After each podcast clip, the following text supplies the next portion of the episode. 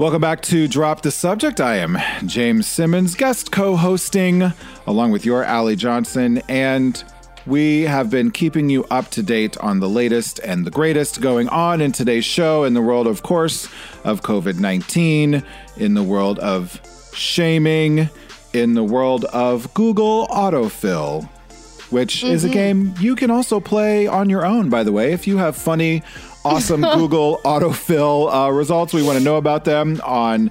Uh, at DTS Show on Twitter and Instagram. One of the other things that we always keep you up to date on and in the know about, and we predict who is coming out of the closet in 2020. This is Closet Watch. Closet Watch. Ah, yes. Even though they can't, they can, they're literally stuck at home, you can still come out just in a totally different way. Just in a completely different way, right? Oh. Yeah, Um, all right. Thank you, James. of course. Yes, we, It's uh, always important that we keep people updated on who is entering the queer stratosphere. And who do we have today? Why, oh my goodness. it's Grammy nominated rapper from the 90s and 2000s, Da Brat. Yay. Thank you, Da Brat, for coming out after all these years.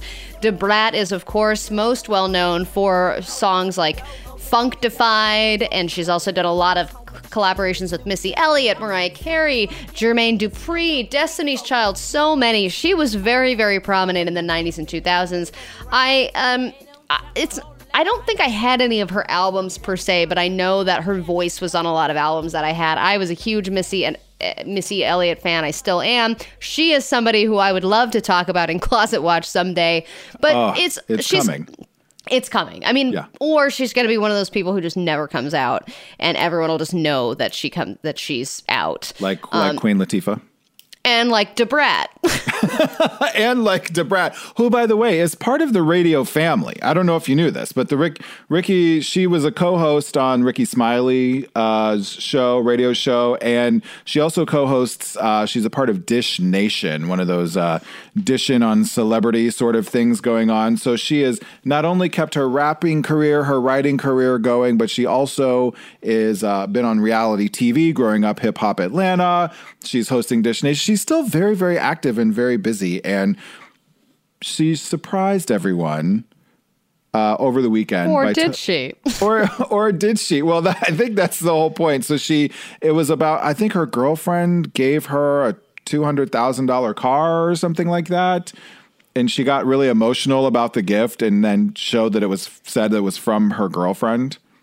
Yeah, she said, uh, I never have I ever, needless to say, I've always been a kind of private person until I met my heart's match who handles some things differently than I do.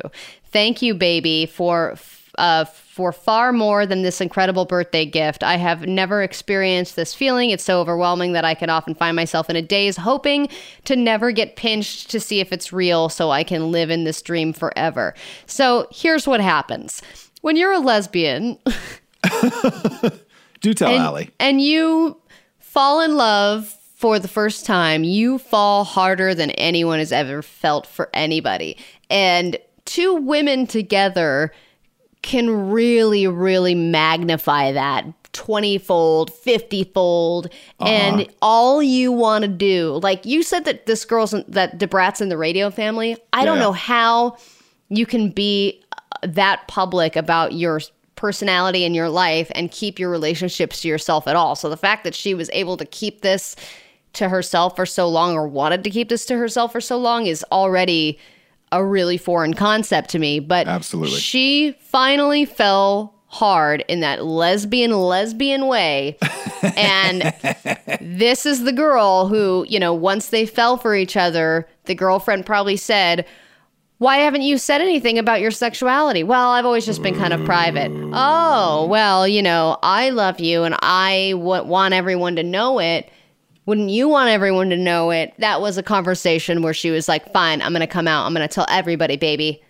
And And that's and that's how this happened. and that's exactly how this happened. Thank you for the lesbian backstory, by the way, because that welcome. is that is you know as uh, we're generalizing here, of course, but in the uh, in the gay boy world, it doesn't exactly work that way. And what Yeah. What You what- come out and go go back in. Go, go back in. Yeah, what's uh we're like, hey, what no, the, well the falling hard thing is is part of it. But you know, I think what was the funniest part about this whole thing was all of Twitter all weekend had the best memes about this and they were quite literally like Da Brat came out. And it was just pictures of people just staring blankly because Because not everyone was like, okay. okay. And they or, or like the one where uh, what's her name from uh, how to get away with murder? Just like rolls her eyes and walks off like yeah boo. We knew Yeah. that already Yeah, I know. And you know, I think that people are going to start getting more and more creative with how they come out in this in this social media age. But right now, I mean, Da Brat went old, old, old oldish school by just doing a straight up Instagram post and then posting a picture of her and her girlfriend. So not exactly news, but you know, we share it nonetheless because Closet Watch is a staple here on Drop the Subject. And next, uh, we've got a social media question for you. Not come out related, I promise. We'll get to that next.